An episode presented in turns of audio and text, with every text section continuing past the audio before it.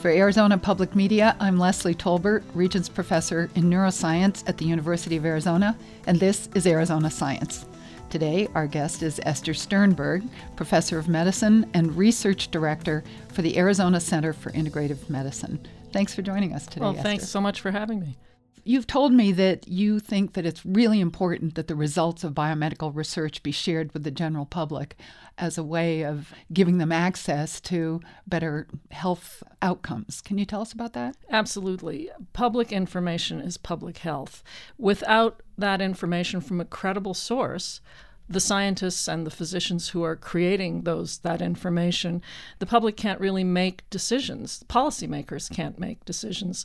And so I feel it's our responsibility as scientists to to engage the public as as partners uh, in in our research, and how do we do that by getting the information out there in a compelling and interesting way.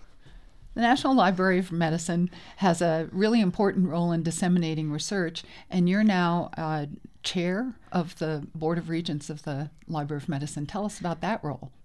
The way I got involved with the National Library of Medicine actually led to my writing my books for the lay public. As a scientist at the National Institutes of Health, where I was for 26 years before coming to the University of Arizona six years ago, I did research on the science of the mind body connection, the brain immune connection. And I did a, an exhibition, a Smithsonian style exhibition at the National Library of Medicine that launched their exhibition program for the lay public for K through 12 students and so on. And that exhibition led to my writing my first book because I saw how important it was and how, how hungry people were for this kind of information in a credible and engaging uh, way. So, give us a credible and an engaging description of what it is that you do to study this mind brain connection. Now, what I'm doing here is mostly focusing on using wearable devices that can track human health and well being in real time and link it to various aspects of measures of the environment in real time. So I see that as the future of medicine, of the future of health, where we carry around with us, and we're already doing it. It's the future is here.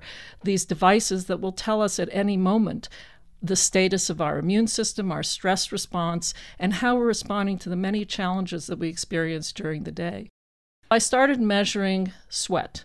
I started looking at um, biomarkers in sweat. So, when we sweat, we exude molecules that indicate the status of our immune system. That indicate the status of all of your systems, it turns out. In order to understand what the biomarkers mean in sweat, we've established a sweat lab where we put people through uh, heat and humidity.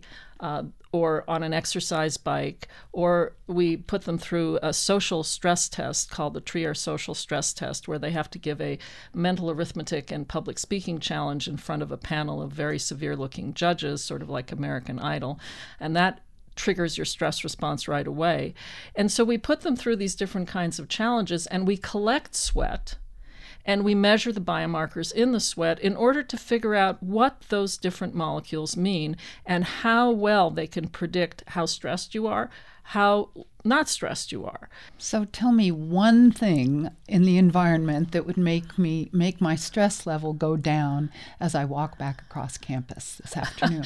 there are many things in the environment, but certainly the uh, nature, trees, uh, for many reasons it's it's awfully hot outside right now. It's I think getting up there in the 90s. It's going to hit 100. The shade from the plants lowers the temperature and makes you more comfortable. So there's thermal comfort. Um, there's light that's very important, full spectrum sunlight. Uh, there's seeing plants, looking at beautiful views, that all lowers your stress response. Looking at the Santa Catalina Mountains, that can really put you into a meditative state uh, and lower your stress response. Um, quiet music, fragrances. There's some beautiful plants, uh, I think sweet acacia that smells so wonderful out on the campus, that can help you to get you into that space of a, a quiet, happy, uh, less stressed mood. So it sounds like we live in a good part of the country uh, to keep stress levels low. Thank you very much, Esther. It's been my pleasure. Thank you. Listen to this and all Arizona Science conversations at azpm.org slash Arizona Science. I'm Leslie Tolbert.